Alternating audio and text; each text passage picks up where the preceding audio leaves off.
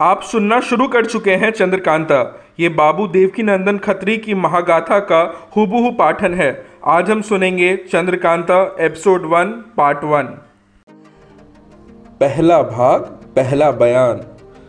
शाम का वक्त है। कुछ कुछ सूरज दिखाई दे रहा है। सुनसान मैदान में एक पहाड़ी के नीचे दो शख्स, वीरेंद्र सिंह और तेज सिंह, एक पत्थर के चैतान पर बैठे आपस में कुछ बातें कर रहे हैं। वीरेंद्र सिंह की उम्र 21 या 22 वर्ष की होगी। ये नौगर के राजा सुरेंद्र सिंह का एक लौता लड़का है। तेज सिंह, राजा सुरेंद्र सिंह के दीवान, जीत सिंह का प्यारा लड़का और कुंवर वीरेंद्र सिंह का दिली दोस्त, बड़ा चालाक और फुर्तीला। कमर में सिर्फ़ खंजर बांधे, बगल में बटुआ लटकाए, हाथ में एक कमंद लिए बड़ी तेज़ी के साथ चारों ओर देखता और इनसे बातें करता जाता है। इन दोनों के सामने एक घोड़ा कसा कसा या दुरुस्त पेड़ से बंधा हुआ है। कुंवर वीरेंद्र सिंह कह रहे हैं, भाई तेज सिंह, देखो मोहब्बत भी क्या बुरी बला है, जिसने हमें इस दर्जे तक पहुँचा दिया।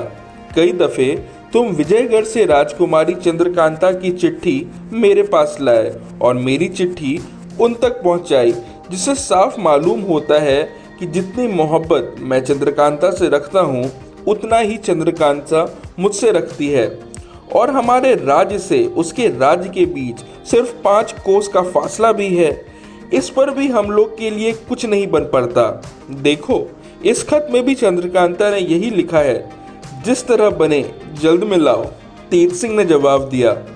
मैं हर तरह से आपको वहाँ ले जा सकता हूँ, मगर एक तो आजकल चंद्रकांता के पिता महाराज जयसिंह ने महल के चारों ओर सख्त पहरा बैठा रखा है।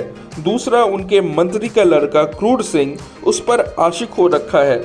ऊपर से उसने अपने दोनों अयारों को, जिनका नाम नाजिम अली और अहमद खां है, इस बात की ताकीद कर रखी है कि बराबर वे लोग महल की निगरानी किया करें, क्योंकि आपकी मोहब्बत का हाल क्रूर सिंह और उसके अयारों को बेखूबली मालूम हो गया है। चाहे चंद्रकांता क्रूर सिंह से आप बहुत ही नफरत करती है और राजा भी अपनी लड़की अपने मंत्री के लड़के को नहीं दे सकता, फिर भी उसे उम्मीद बंधी हुई है और आपकी लगावट बहुत बुरी मालूम होती है। अपने बाप के ज़रिए उसने महाराज जय सिंह के कान तक आपकी लगावट का हाल पहुँचा दिया है और इसी सबब से पहरे की ये सख्त ताकीद हो गई है। आपको ले चलना अभी मुझे पसंद नहीं। जब तक कि मैं वहाँ जाकर फसादियों को गिरफ़्तार ना कर लूँ।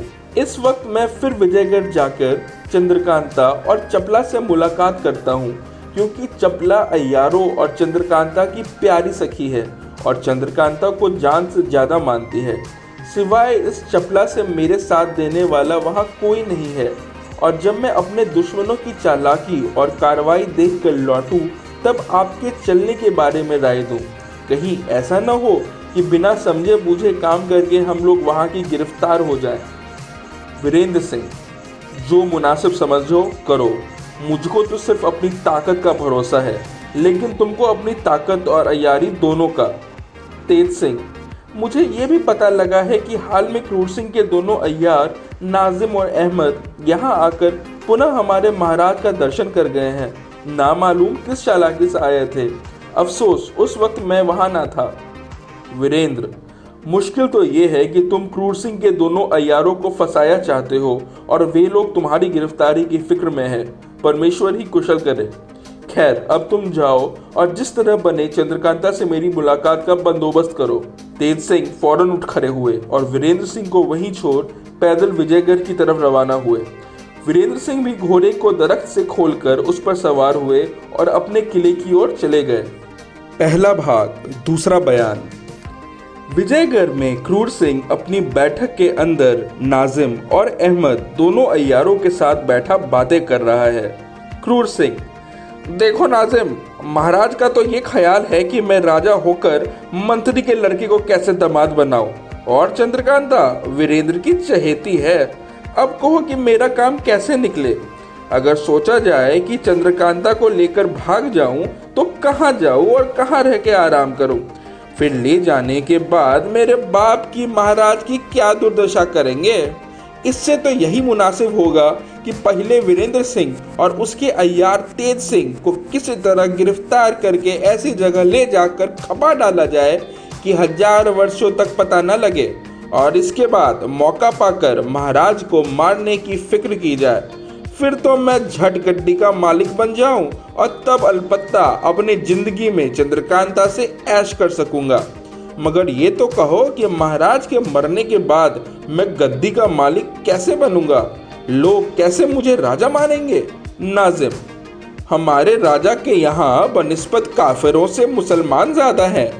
उन सबों को आपकी मदद के लिए मैं राज़ी कर सकता हूँ और उन लोगों से ये कसम खिला सकता हूँ कि महाराज के बाद आपको राजा माने। मगर शर्त यह है कि काम हो जाने पर आप भी हमारे मजहबी मुसलमानी को कबूल करें।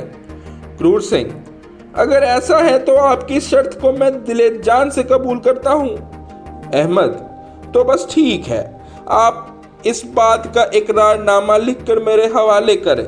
मैं सब मुसलमान भाइयों को दिखलाकर उन्हें अपने साथ मिला लूँगा।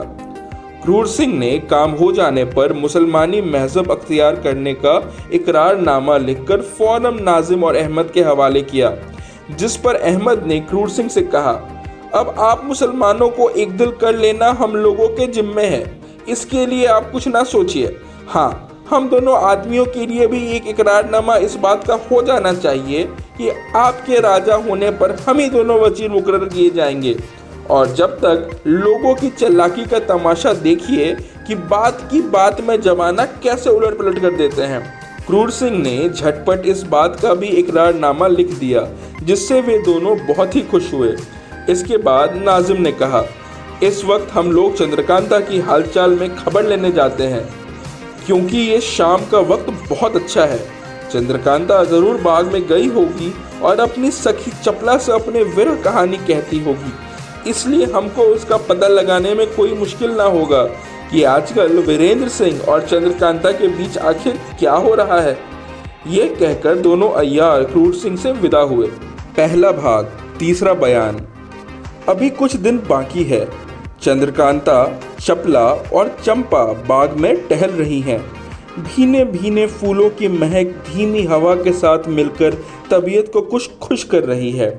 तरह तरह के फूल खिले हैं। बाग के पश्चिम की तरफ़ आने वाले आम के घने पेड़ों की बहार और उसमें बैठे हुए सूरज की किरणों की एक चमक एक अजीब सा ही मज़ा दे रही है। फूलों की कारियाँ की रविशों में अच्छी तरह छिड़काव किया हुआ है। और फूलों के दरख्त भी अच्छी तरह पानी से धोए हैं। कहीं गुलाब, कहीं जूही, कहीं बेला और कहीं मोतियों की कुआरियाँ अपना अपना मज़ा दे रही हैं। एक तरफ़ बाग से सटा हुआ ऊँचा महल और दूसरी तरफ़ सुंदर सुंदर बुर्जियाँ अपना बहार दिखला रही हैं।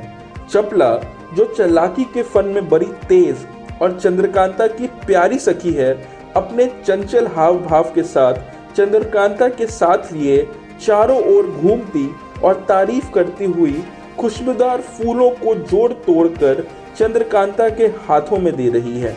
मगर चंद्रकांता को वीरेंद्र सिंह की जुदाई में ये सब बातें कब अच्छी मालूम होती है? उसे तो दिल बहलाने के लिए उसकी सखियाँ ज़बरदस्ती बाग में खींच लाई हैं। चंद्रकांता की सखी चंपा तो गुच्छा बनाने के लिए फूलों को तोड़ती हुई मालती लता के कुंज की तरफ़ चली गई। लेकिन चंद्रकांता और चपला धीरे धीरे टहलती हुई बीच के फुवारों के पास जा निकली और उसकी चमकदार टूटियों से निकली हुई जल का तमाशा देखने लगी। चपला, ना मालूम चंपा किधर चली गई? चंद्रकांता, कहीं इधर उधर घूमती होगी? चपला, दो घड़ी से ज़्यादा हुआ कि हम लोग के साथ नहीं है। चंद्रकांता, देखो, वो आ रही है। चपला। इस वक्त तो उसकी चाल में फ़र्क मालूम होता है। इतने में चंपा ने आकर फूलों का एक गुच्छा चंद्रकांता के हाथ में दिया और कहा, देखिए, ये कैसा अच्छा गुच्छा बना के लाई हूँ। अगर इस वक्त कुंवर वीरेंद्र सिंह होते तो इसको देख मेरी कारीगरी की तारीफ़ करते हुए मुझे बहुत कुछ इनाम देते। वीरेंद्र सिंह का नाम सुनते ही यकायक चंद्रकांता का अजब हाल हो गया। भूली हुई बातें फिर याद आ गई। कमल मुख मुरझा गया। ऊँची ऊँची सांस लेने लगी। आँखों से आँसू टपकने लगा। धीरे धीरे कहने लगी, ना मालूम विधाता ने मेरे भाग्य में क्या लिखा है।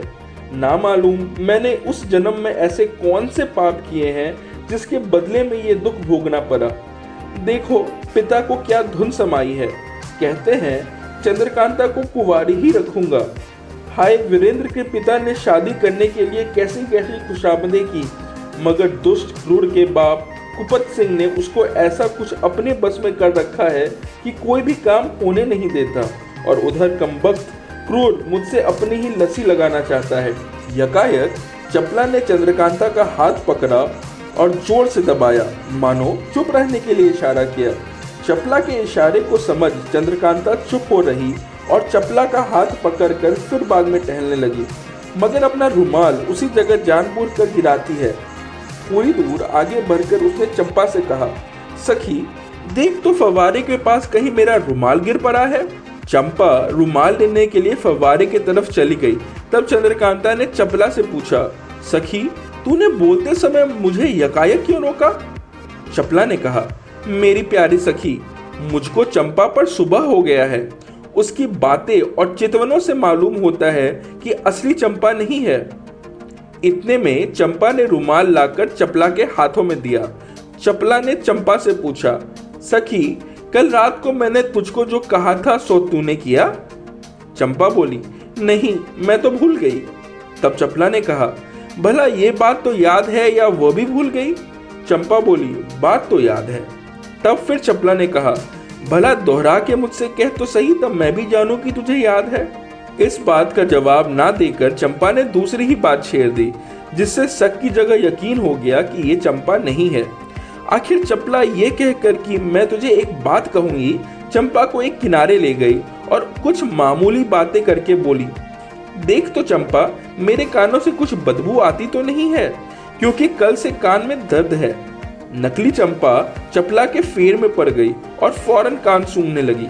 चपला ने चालाकी से बेहोशी के बुकनी कान में रखकर नकली चंपा को सुंघा दिया, जिससे सूंघते ही चंपा बेहोश होकर गिर पड़ी।